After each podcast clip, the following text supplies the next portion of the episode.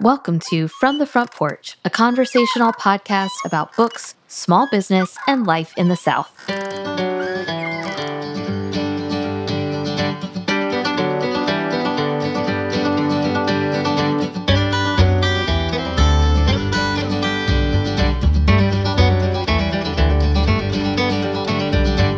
A wedding is rarely the best day of anyone's life.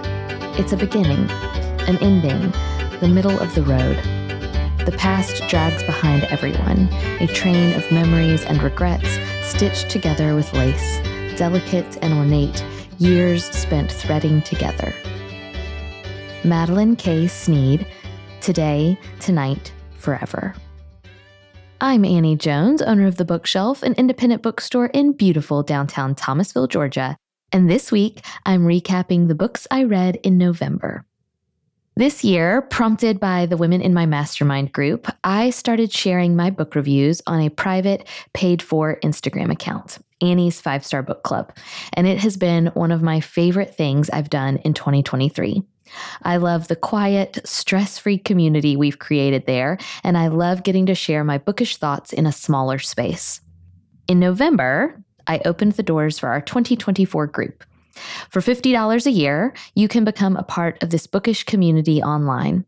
Through the private Instagram account, you'll get access to my 5-star book reviews, backlist and frontlist titles.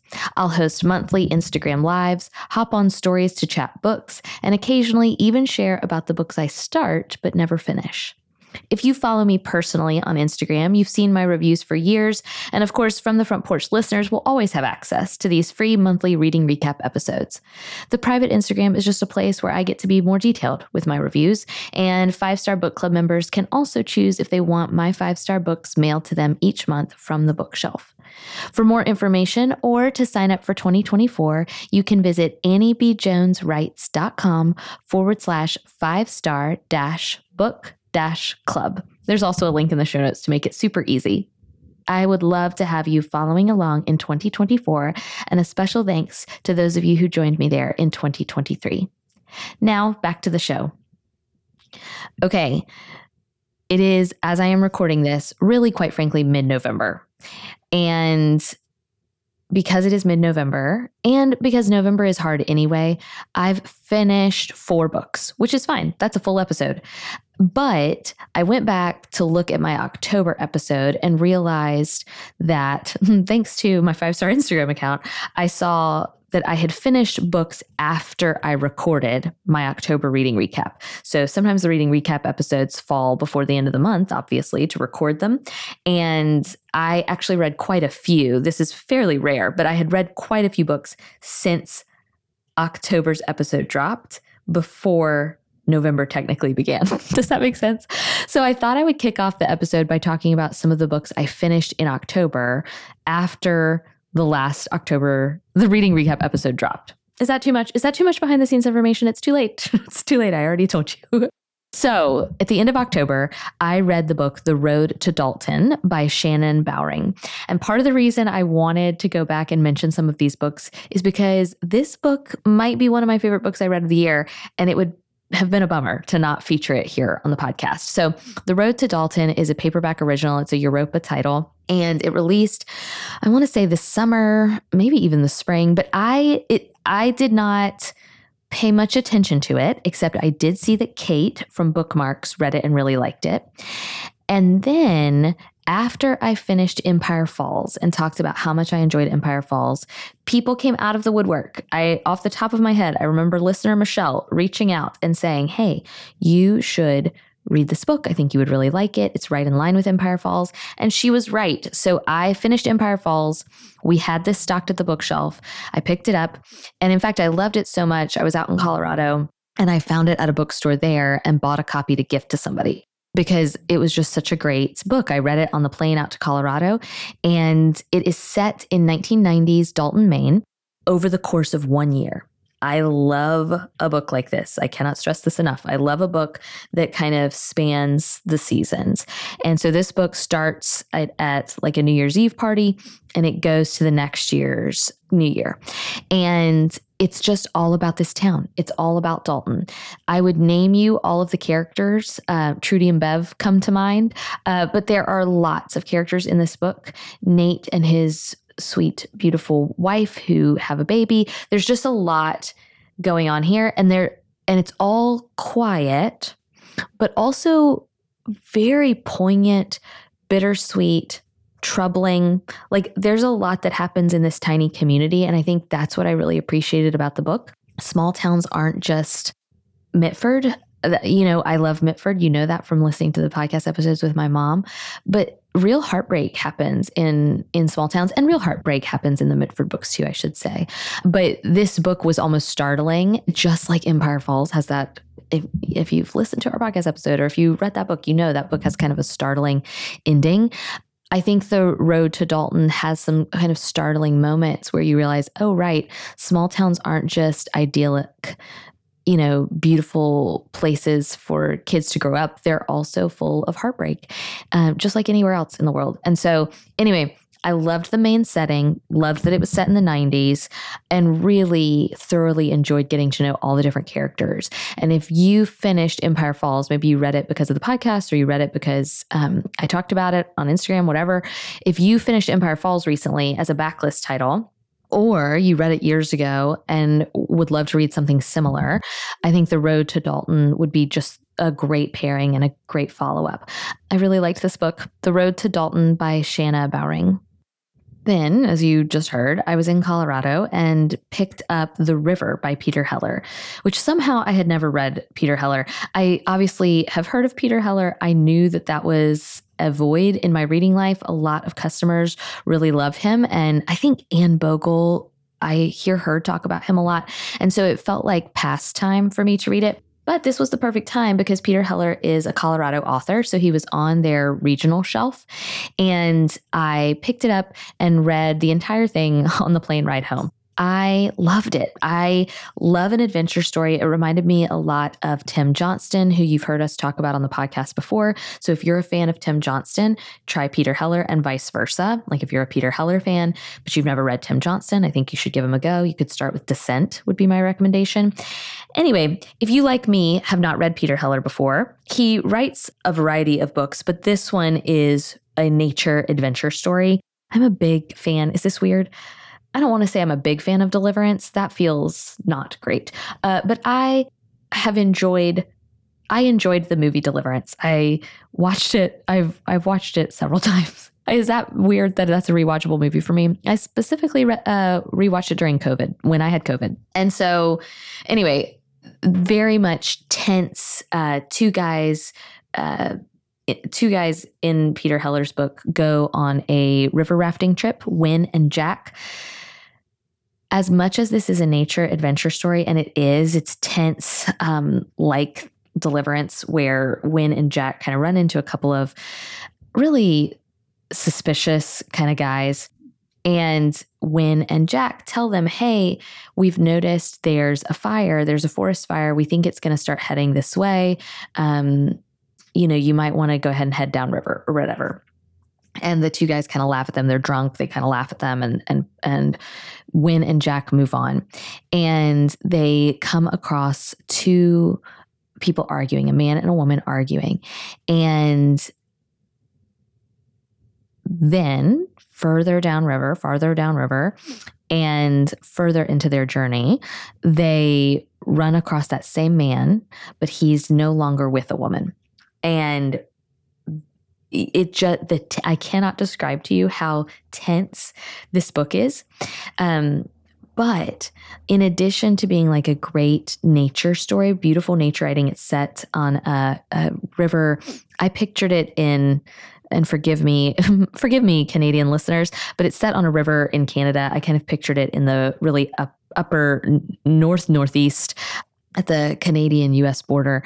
And yes, it's tense. It's a great adventure story, but it's really just about Wynne and Jack. I love a book about male friendship. I don't know why.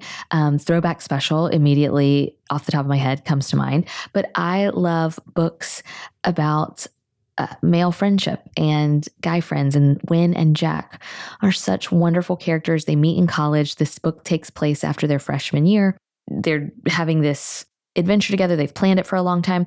I wonder if it comes from me having a brother, and my own brother is really outdoorsy, loves camping, mountain climbing, bouldering, rock climbing, bicycling, like all the things.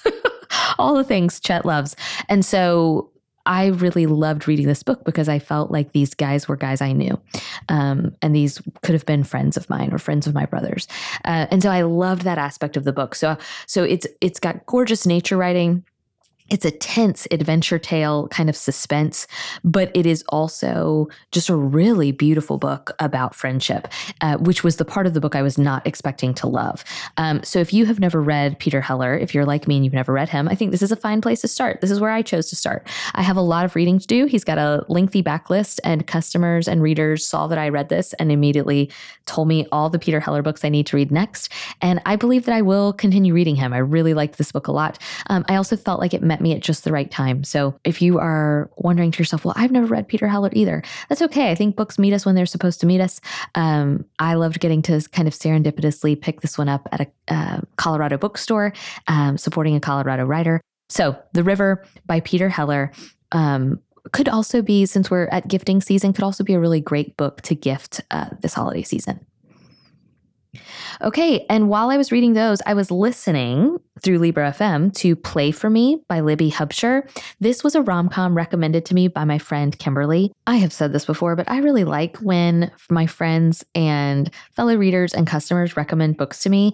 I don't always get to them as quickly as I would like, but I mean, you all, after listening to me for years, some of you for years, you know my reading tastes. And Kimberly is my real life friend. And she texted me one day and she said, hey, I just finished this book. I think you'd really like it. It was too closed door for my taste, I believe were her words. I don't want to put words in Kimberly's mouth, but she was basically saying, the prudish reader that I am, those are my words, not Kimberly's, she thought I would enjoy this one. And she was right. This book was charming. She texted me, and I had been in an audiobook listening slump. And you know, if you've been listening to this podcast this year, that one of the kind of reading resolutions or decisions that I made regarding my reading life was that I was not going to listen to a ton of rom-coms in audiobook format because it felt like, for me, that was not a great way to interact with those books. Like, I enjoy them more if I read them in physical format. But I was in an audiobook slump and I saw that this was available on Libra FM. I had a credit. And so I thought, well, I'll try this. It's fast. My audiobook rule is generally under 10 hours. And so it's narrated by Lauren Fortgang. And I loved it. I thought the narration was great. It's got this really fun Boston setting set over the course more or less of a school year. Part of the reason I think Kimberly thought of me was because of the Boston setting, the boarding school element. So we'll talk about that in just a second, but the boarding school element. And then, yes, it's closed door. And also it's sports adjacent. So it's like it ticks all of these boxes of mine. So our main character is Sophie. She's a trainer for the Boston Red Sox, and she has just been unceremoniously let go. And Boston is a big sports town. They don't like a decision that Sophie made regarding a player, and she is pretty much a pariah in her beloved city. And her best friend, who is a lovely character, her best friend kind of comes to her rescue and says, hey, I went to boarding school up in Vermont, like in New England. I think it's Vermont. A very folly setting. But anyway, I went to boarding school in Vermont. They're looking for an athletic trainer. It's more of a fine arts school. Their athletic program leaves something to be desired, but I think this could be a really great break for you, which, what a good friend. So this friend recommends that Sophie go there. Sophie winds up getting the job, and she immediately meets her roommates. Very New Girl vibes, where all of her roommates are men, including Jonas. And Jonas is a musician / music teacher at the school. He is extremely grouchy. He is British. They hate each other. This is a, what is the trope? Enemies to lovers. This is enemies to lovers. And just absolutely charming and delightful for all of the reasons I mentioned. I actually think, and Kimberly may have made this comparison to me already, but I think of all the rom-coms, this one reminds me most of a Linda Holmes book. Maybe it's because of the Boston of it all or because of the baseball of it all. But if you like Linda Holmes, I think you will really like this book. I think it's also because there's more going on here than the romance. There is definitely, it is a rom-com. This is a romance book. But it is also about Sophie and her dad, and it is about Sophie and Jonas and their relationship to their work, which I really liked reading about.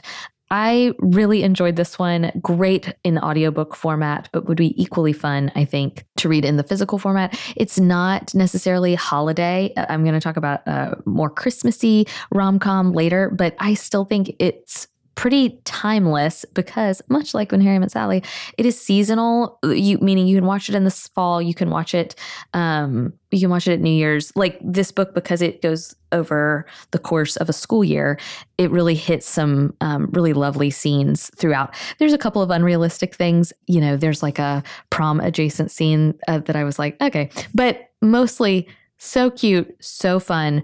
Great recommendation from Kimberly that now I am passing on to you. That's Play for Me by Libby Hubscher. Then to continue my audiobook listening experience, I, of course, listened to The Woman in Me. This is by Britney Spears, narrated by Michelle Williams. I was not going to read this. I was not going to read it because I don't know that I'm not a Britney fan. I certainly grew up with her in the air. Like I know all the words to her, or know most of the words. I'm actually terrible with lyrics just in general. But I know a lot of the words to all of her hits just by osmosis, like because of her literally just being in the air that I breathed in high school. And maybe even middle school, mostly high school, I think. But anyway, so I wasn't going to read this, but then I saw one of our listeners, Meg, post about it. Meg and I, I believe, are close in age. We have a lot of the same kind of pop cultural references. And she posted about it, and she was like, it's our millennial duty. And I thought, you know what? It is my millennial duty to read this book, to listen to it. What I will say is this. I think you have to listen to this. I don't know that it would have made quite the impact it did had I read it. Instead, I had a really great experience. I mean, Michelle Williams, Oscar winner, right? Or just Oscar nominee. Michelle Williams should narrate all the audiobooks. I know she's busy doing other things, but I thought she was a fantastic narrator and really told Britney's story so beautifully. I didn't know how that was going to work. I didn't know how it was going to be having such a really personal story narrated by somebody else. But I think in this case, it's also a reminder of the power of ghostwriting. And that is no shade. Most celebrities have ghostwriters. In fact, it was a big deal that Matthew Perry did not have a ghostwriter. Like his publisher kind of made that clear that Matthew Perry had written that himself. But you know, Prince Harry's memoir, ghostwritten. We all know that. Britney Spears' memoir, ghostwritten. I think what I actually liked about having Michelle Williams as the narrator is that it was a reminder that this is Britney's story, but being still told through a couple of different voices. And so I liked that aspect. Also just Michelle Williams, great narrator. This is a sad book. This was not, and we knew that, much like, in fact, I kept thinking about Matthew Perry because he died as I was wrapping up my listening experience of the Britney Spears book. And I had already thought, gosh, these stories are so similar in how sad they are. I listened to Matthew Perry's book last fall. And so to read Britney Spears' memoir this fall felt poignant and sad. And like the Matthew Perry story, I think the Britney Spears story is still being written. She is still living her life, and it'll be interesting to see where she goes from here. The comp title, other than Matthew Perry's book, to me is, perhaps it's pretty obvious, but it's the Jeanette McCurdy, I'm Glad My Mom Died, because so much of Britney's story is wrapped up in her family and the decisions and choices that her family made. There's a lot of talk about Justin Timberlake, and I've never been a huge Justin Timberlake fan, and that was just cemented here. But to me, the real antagonists in Britney Spears' story is her family, which that is so very heartbreaking. And reading books like this makes me question the role I, as a consumer, play in fame. And it's just something interesting, I think, to explore maybe in your book club or what have you. But yeah, I you know, a lot of my friends read and loved, and I need to go back and listen to it. I've never read it, but the Jessica Simpson memoir. And a lot of my friends really loved that book and talked about how interesting that book was, how well written it was, and I think even in some parts how fun it was. This book is zero fun. This book is not fun to me. This book is sad, and yeah, it's just a sad story about the cost of fame and the pain that it can cause. Especially, I think, if you don't have people in your life who genuinely care for you as a person, not for what you can do for them. And so anyway, there's just a lot to think about in reading and consuming books like this. I really do recommend it. But I specifically recommend the audiobook experience. I'm not sure I would have gotten the same out of it if I had read the physical copy, because it's not maybe the best, most well-written book I've ever read. It's really, I think, supposed to be her story. Yes, ghostwritten, but in her words, like, you know, how she would tell it. And I think this is how she would tell it. So The Woman in Me by Britney Spears, specifically the audiobook narrated by Michelle Williams. Honestly, I'm looking back and I'm like, wow, what a wild ride the end of my October reading was. I'm still in October books. I read Romney: A Reckoning by McKay Coppins. I was already planning on reading this. I've just been intrigued by Mitt Romney for a long time. Do you guys remember his documentary on Netflix? Like that film that came out after he lost the election? Just really interesting. And then I saw McKay Coppins interviewed on Seth Meyers, and the interview wasn't the most compelling thing I've ever seen, but I had already whetted my appetite. Is that the right phrase? Because The Atlantic, which McKay Coppins is a writer for The Atlantic, and they had featured an excerpt of the Romney book about a month ago. And so that's when this book first kind of came across my radar. And so I picked it up at the bookshelf and already loaned my copy to a friend. I have a lot of thoughts about this one, but I think it is a very well-written political biography. It covers Mitt Romney's childhood, his adolescence, him falling in love with his now wife, Anne, all the way until his almost retirement from the Senate. It covered things like I forgot that he kind of took over and ran the Salt Lake City, Utah Olympics. And so, yeah, it kind of runs the gamut in terms of what it covers. And also, it's just a really interesting look at ambition and at what we require and expect out of our politicians, and what happens when a politician changes their beliefs or ideologies. Can we trust that? Do we trust it? Do we hold them hostage to their ideas forever? It's just really interesting. I really appreciated that aspect of it. Also, as I am wont to do, I found a lot of interesting little tidbits about running a team. I get inspiration from the weirdest places when it comes to, yeah, building a team and running a team and leadership. And yeah, I don't know what you will think about this one. It's been interesting, at least locally. This hasn't sold like I thought it would in store. That's who I thought would purchase this one is especially our in-store customers. That hasn't been the case, which I'm intrigued by because it's well written. It is a really in-depth look. I mean, Mitt Romney gave McKay Coppins, I think, full access, which is just really intriguing. And I think it's kind of a testament to the politics of our time, particularly maybe the last 30 years and kind of what has transpired on a federal level over the last 30 years. So I really liked it. I appreciated it. I already passed my copy along to a friend. Yeah, it was a good book for me. Romney: A Reckoning by McKay Coppins. Then I picked up The Happy Couple. This is by Naoise Dolan. You might recognize Naoise Dolan from her book, Exciting Times. She is an Irish writer, very much in the, and I'm sure Irish writers really hate this comparison, but the fact of the matter is it's very Sally Rooney-esque, set over the course of a wedding weekend, and in fact, told in parts. We're going to get to another book that actually is very similar to this book, but American. So this is very Irish, reads very Irish. It's set at over the course of a wedding weekend, told in parts. First we get a look at the bride, then the groom, then I think it's like the best friend, the best man, and the wedding guest. And so it's set, I want to say, in like 5 distinct parts. And it is just drama, drama, drama. It is messy, messy behavior. None of these people is good or likable, but they are extremely interesting. And you do find yourself really caring what is going to happen to the bride and groom. Basically, you realize that the bride might not be marrying the groom for the right reasons, and vice versa. Perhaps they're in love with other people. Perhaps some of the other people are in the wedding party. And so it's just very messy and fun. I'll also say this, and this is why I love reading. So one of the main characters, the bride in The Happy Couple, is a pianist, a musician. And Jonas in the rom-com Play for Me that I had listened to earlier this month was also a pianist. And they talk about how important their hands are.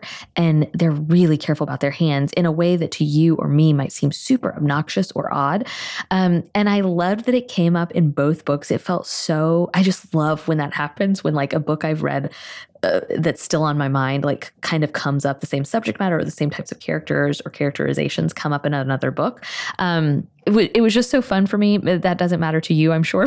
But to me, it was a really fun little bit of bookish serendipity. So if you like Sally Rooney, if you like wedding books, I'm going to talk about another one in just a moment. But that was the last book I read in October. It was fun. It came recommended to me by Esme on staff at The Bookshelf. She really liked it. I had the ARC, so I picked it up and gave it a go. That is The Happy Couple by Naoise Dolan. Now, November.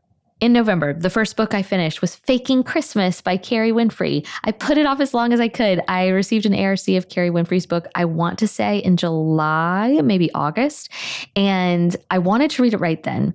But my cousin Caroline is the like Christmas year-round person. I am not. I like Christmas for Christmas's sake. Like I like Christmas in its proper season.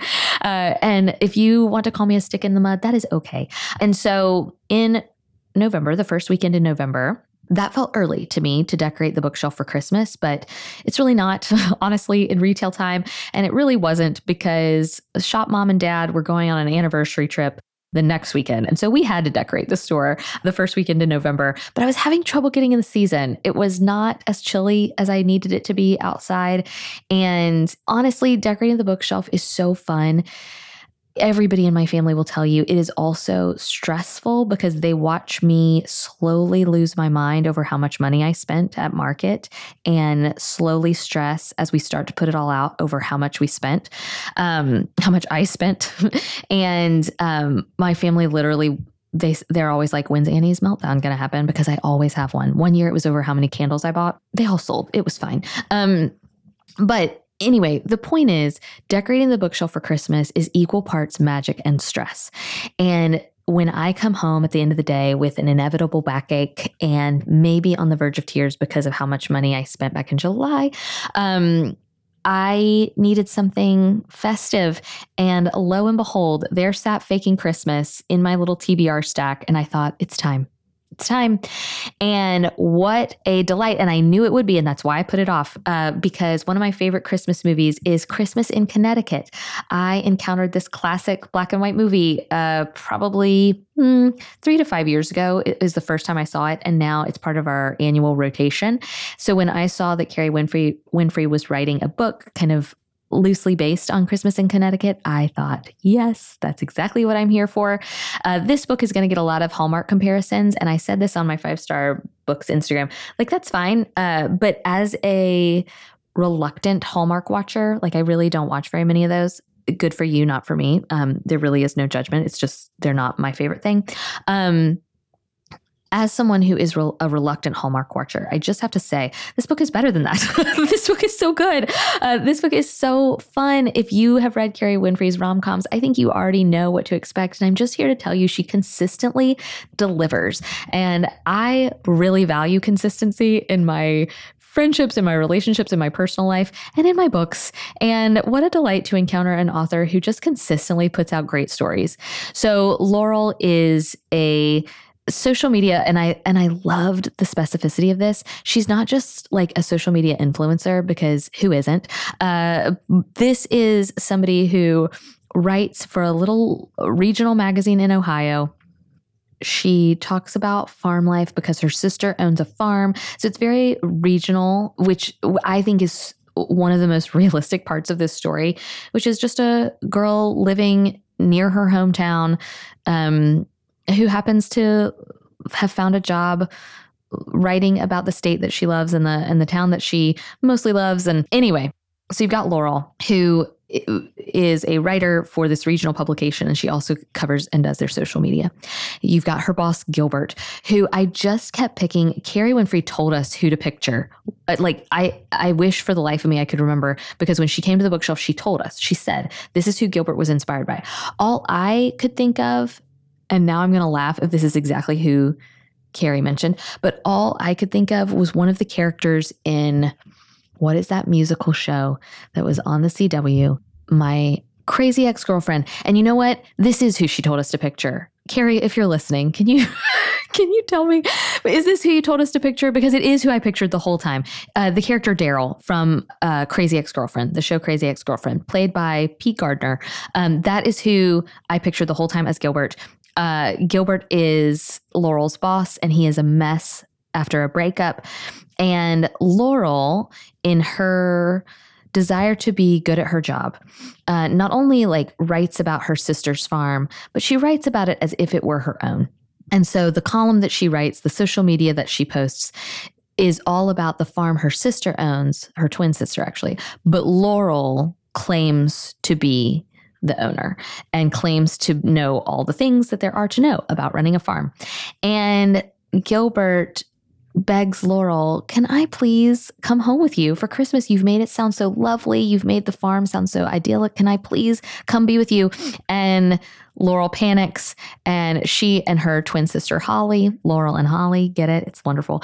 Laurel and Holly bring up create this scheme, as twins are wont to do. And they create this scheme where Laurel will pretend to be Holly, Holly will pretend to be Laurel, and vice versa.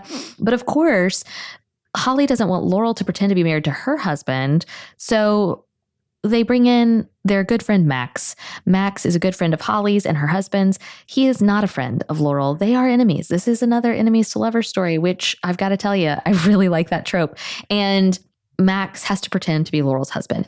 Chaos and calamity ensue in the most delightful and funny and charming of ways. I am picky about my holiday rom-coms, okay? I'm picky about the holiday movies I watch, and I am picky about the rom-coms that I read. And I'm here to tell you this is going to go up there with The Matzo Ball and 10 Blind Dates as a book that I would enjoy reading, I think, every holiday season. It's such a fast, quick book. And that's part of the reason I put it off, because I knew I would fly through it. And once it was done, it was done. And so I'm glad I read it when I did. But if you are just now getting in the spirit of things and in the holiday mood, please pick up this book. It is so wonderful. Faking Christmas by Kerry Winfrey. Okay, then I read Today, Tonight, Forever. This is by Madeline K. Sneed. Let me tell you, I went to the bookshelf on a Sunday night with Sam. Jordan was not feeling well, and we needed to get out of the house. Jordan was at home sick. Sam loves nothing more than a car ride. And so we got in the car together, drove to the bookshelf, and I browsed the shelves because I had started some books that I had not enjoyed and needed, and I knew if I don't find a book here pretty soon, it's just going to be nothing from now until the end of December. Nothing, because life is hectic, and if I don't have a book to read, I'll watch TV instead. And so I was browsing the shelves and saw this beautiful, and I do mean beautiful cover. And then I saw the author's name and I thought, Madeline K. Sneed. I loved her book, The Golden Season. I had requested an ARC of this and did not get it. And that's fine. I'm not bitter. And so lo and behold, did not know this book was coming out. And here it is. So Today, Tonight, Forever is written by Madeline K. Sneed. She wrote The Golden Season, which was a wonderful book set in the heart of Texas about a family and a woman who came out to her family in Texas. It revolves around football. Just a really great book that I believe I read a year ago. Really loved that book. And so that was her debut. This is her sophomore title. The cover makes a lot of sense because it is set, unlike being set in Texas, it is set in Watercolor, Florida, which is a part of the country I am very familiar with. So it's set on the Gulf Coast over the course of a wedding weekend. So if this sounds familiar to you, that is, I think, because it is. I think The Happy Couple and Today, Tonight, Forever could definitely be a great pairing because, like I said, The Happy Couple is very Irish in its sensibilities. And Today, Tonight, Forever feels very American in its sensibilities. So this is a wedding weekend. Athena is in her mid-30s. She is back in the bridesmaid game. It's been a minute since she's been a bridesmaid. It's also been a minute since she divorced her ex-wife, Sydney, and Athena is very much still reckoning with that decision and with their breakup. And she really does not want to be at this wedding weekend because her good friend, her childhood friend, Daisy, that's who the bride is. Daisy has invited Sydney to the wedding. And I think I have a lot of questions about friendship code and like who you're supposed to invite to your wedding. And if you have a bridesmaid, do you really invite her ex-wife to the wedding? I don't know. But I also know it gets complicated. This book is for sure complicated. It's a little less messy than The Happy Couple in that I was rooting for all of these characters. Now, I was rooting for Naoise Dolan's characters, but I also just didn't like them very much. Most of the characters in Today, Tonight, Forever, I really liked and I really wanted the best for. So you have Athena, who's grappling with the possibility of seeing her ex-wife. You have Daisy and her brother, who are lifelong friends of Athena and her brother. So it's two families. They're not marrying each other. That's not the case, but they've clearly been in each other's lives for a very long time. And The Happy Couple is told in 5 parts, with each part being told by a different member of the wedding party. Today, Tonight, Forever is told in rotating chapters. So one chapter is Athena and from Athena's perspective, another chapter is from Daisy's perspective, et cetera, et cetera, et cetera.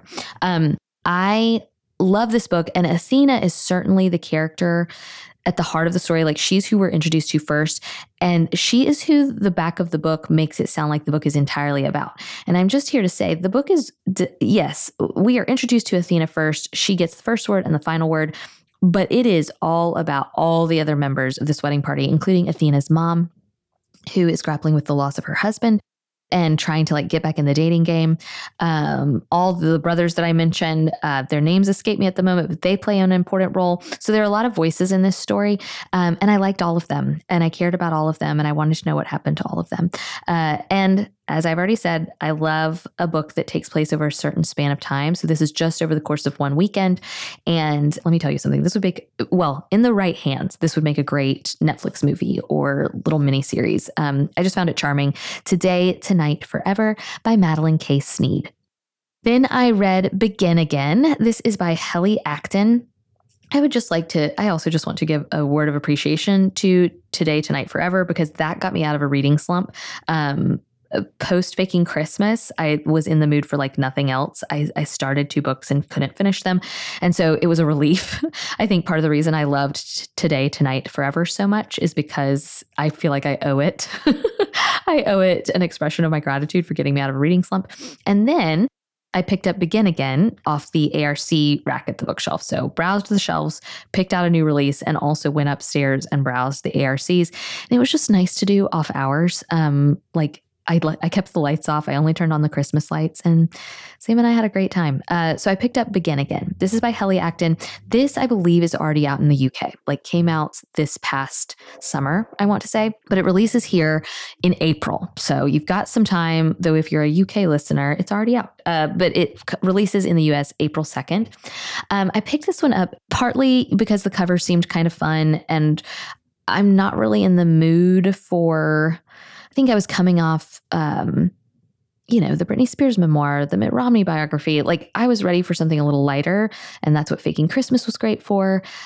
Today, Tonight, Forever was a little heavier. Like, there was more going on, there was more drama, I guess. And then Begin Again felt like, remember Taylor Jenkins Reid in her early years, like pre-Daisy Jones? That's what this book reminded me of. Basically, Frankie is in her, I think she's 36. She's in her mid to late 30s, and she looks around at her life, and she's on a blind date, and it's not really going great. And so she leaves early. She like ghosts him. She ditches him at the restaurant, and it's her birthday, and she realizes, you know, her best friend is married with two children. Her other best friend is recently engaged, about to be married, and her life just feels stagnant. And she stops at her favorite kebab stand on her way home, and she's kind of down in the dumps. And then, gosh, just like J-Lo getting her heel stuck in the wedding planner, Frankie falls down her stairs with a kebab in her throat, and not the actual kebab, the meat from the kebab in her throat. And she dies. She hits her head. What is it called? Temporal. Nope. I'm not even going to try. I'm not going to try to be a doctor here. She hits her head, and she finds herself in the afterlife. And I think this is kind of Midnight Library-esque, although full disclosure, I've never read Midnight Library. So Frankie is in the middle place, and this woman greets her and says, you know, part of my responsibility is for you to see if you're ready to die or if you want another chance. And I'm going to take you. It's like it's not a Christmas book, but it felt very Ghosts of Christmas Past. Basically, you have five key moments in your life where you made key decisions that affected the rest of your life. And so I'm going to take you back to those 5 moments. You're going to get to relive them so that you can see what your life would have been like if you chose differently. I love this. I ate this up with a spoon. Like, give it to me. I love it so much. So Frankie, first of all, I just like the thought exercise of like, what are the big moments in your, this is where my brain goes. Like, what are the moments in your life where you made a choice, and had you chosen differently, your life would have been very different. And so I love that in this book, there are big moments, like choosing to walk out of a job interview or not, or choosing to continue with a relationship or not. And then there are some quieter moments that Frankie didn't even realize would impact the rest of her life. So it's a great thought exercise. This will be a very fun book club book. It's very easy to read, very fun. Kind of reminds me of like Sophie Kinsella. I think I already compared it to Taylor Jenkins Reid, The Early Years. But I really had a good time reading this. I've got to say that it was hard to put down, which is what I need. I was just talking to Olivia about this in the store. When it comes to my November and December reading, if it does not hook me from page 1, I cannot. Like, now is not the time to try to power through to get to like the middle, because I think we all know that there are books that maybe start slow but become really great. And that is awesome any other time of year. But for me, this is not the time of year to have a book that I've kind of got to give a few pages. I need to be hooked from page 1. With Frankie, I was hooked from page 1. I think this book is light and frothy and actually really meaningful if you think about it. And I do. I did think about it. I thought about what are my own life's moments that maybe affected the trajectory of my life. So that is Begin Again by Helly Acton. It's out in the UK now, but it releases in the US on April 2nd. Last, and in a very different tone, Jordan and I listened to the audiobook Columbine. This is the nonfiction book by Dave Cullen, narrated by Don Leslie. This book came out years ago. Dave Cullen is a really excellent journalist that has since written books about Parkland. He writes a lot about gun reform, but he was a journalist and did a really deep look into Columbine. I have heard for years, mostly I think from Jamie Golden, about how great this book is. I had just I don't know. I had just never read it. And Jordan and I were in Colorado and we were driving around and we saw signage for Littleton and immediately started talking about like where we were when we heard about Columbine. And so we decided to download the audiobook together and we listened to it over the course of probably, a month because we didn't finish it till this month. This book is heavy. I think that's quite obvious. It's heavy. It's intense. It's exquisitely reported. I mean, detailed, brutal. At multiple points, Jordan was like, oh, this is heavy. And it is heavy. I also think it's important. And I know people get weird about the word important when it comes to our books, but I love a frothy Christmas rom-com. I also like in-depth reporting about an event that changed the course of people's lives. It also, Jordan and I, we had a lot of really rich conversations while listening to this book. We realized how much of our lives were impacted by Columbine. Columbine happened in 1999 and I was 13. Jordan and I both were 13. And so realizing that is right at the age when you are starting to realize you're starting to pay attention. Do you know what I mean? You're starting to pay attention to the news. You're really on the cusp of adulthood and figuring out who you are. And I told Jordan so many things. I look back and I'm like, pre 9/11, this was the biggest thing in the news that felt like it could affect me. Meaning, yes, Bill Clinton and Monica Lewinsky were in the news. The Oklahoma City bombing was in the news, but this felt closer because of the school element. And so I remember paying attention to that. It also is when my school started doing bomb drills. We did not do school shooting drills when I was a kid, but I definitely remember going out into the football field to wait while we did bomb threat drills. And, I think about there was a young man in my high school who wore a trench coat. And for a hot minute, I was like, this feels bad. Like I associated that as something bad because of Columbine. Jordan and I, this, both raised in very religious Christian homes, the martyrdom of Cassie Bernal and the Michael W. Smith song. And as a 13-year-old thinking to myself, would I be able to do that? Truly, that's what I was thinking as a 13-year-old. So to listen to this book with Jordan, I'm really glad we listened to it together and kind of unpacked what myths around Columbine still existed in our minds.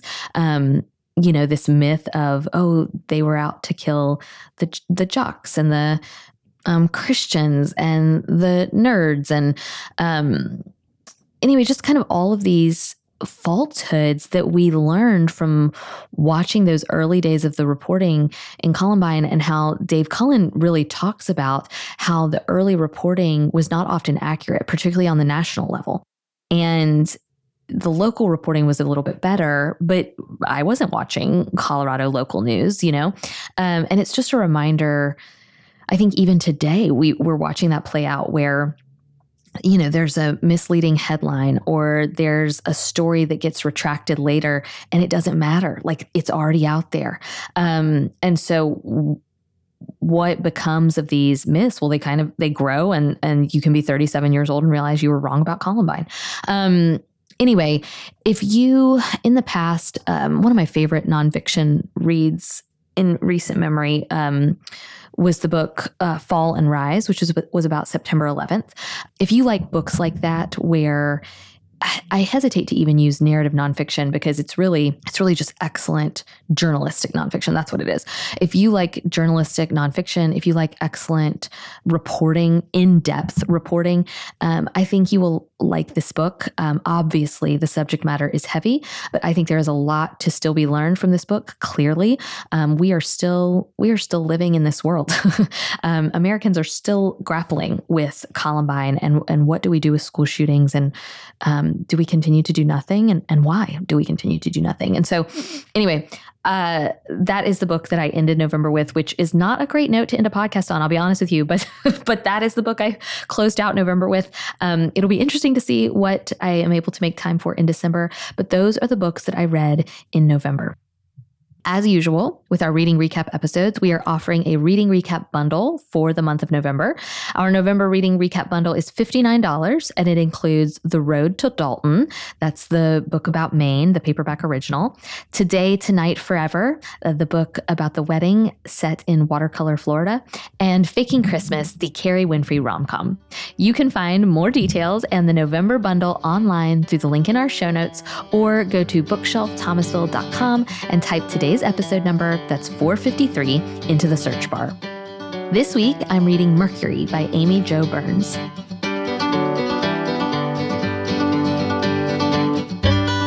From the Front Porch is a weekly podcast production of The Bookshelf, an independent bookstore in Thomasville, Georgia. You can follow The Bookshelf's daily happenings on Instagram at BookshelfTville, and all the books from today's episode can be purchased online through our store website, bookshelfthomasville.com. A full transcript of today's podcast episode can be found at FromTheFrontPorchPodcast.com. Special thanks to Studio D Podcast Production for production of From the Front Porch and for our theme music, which sets the perfect warm and friendly tone for our Thursday conversations. Our executive producers of today's episode are Cammie Tidwell, Chantal Carl, Kate O'Connell, Kristen May, Linda Lee Drost, Martha, Stacy Lau, Chanta Combs, Stephanie Dean, Ashley Farrell, Nicole Marcy, Wendy Jenkins, Lori Johnson, Susan Ewlings. Thank you all for your support of From the Front Porch. If you'd like to support From the Front Porch, please leave a review on Apple Podcasts. Your input helps us make the show even better and helps us reach new listeners. All you have to do is open up the podcast app on your phone, look for From the Front Porch, scroll down until you see Write a Review, and tell us what you think. Or if you're so inclined, support us over on Patreon, where we have 3 levels of support. Each level has an amazing number of benefits like bonus content, access to live events, discounts, and giveaways. Just go to patreon.com/FromTheFrontPorch. We're so grateful for you, and we look forward to meeting back here next week.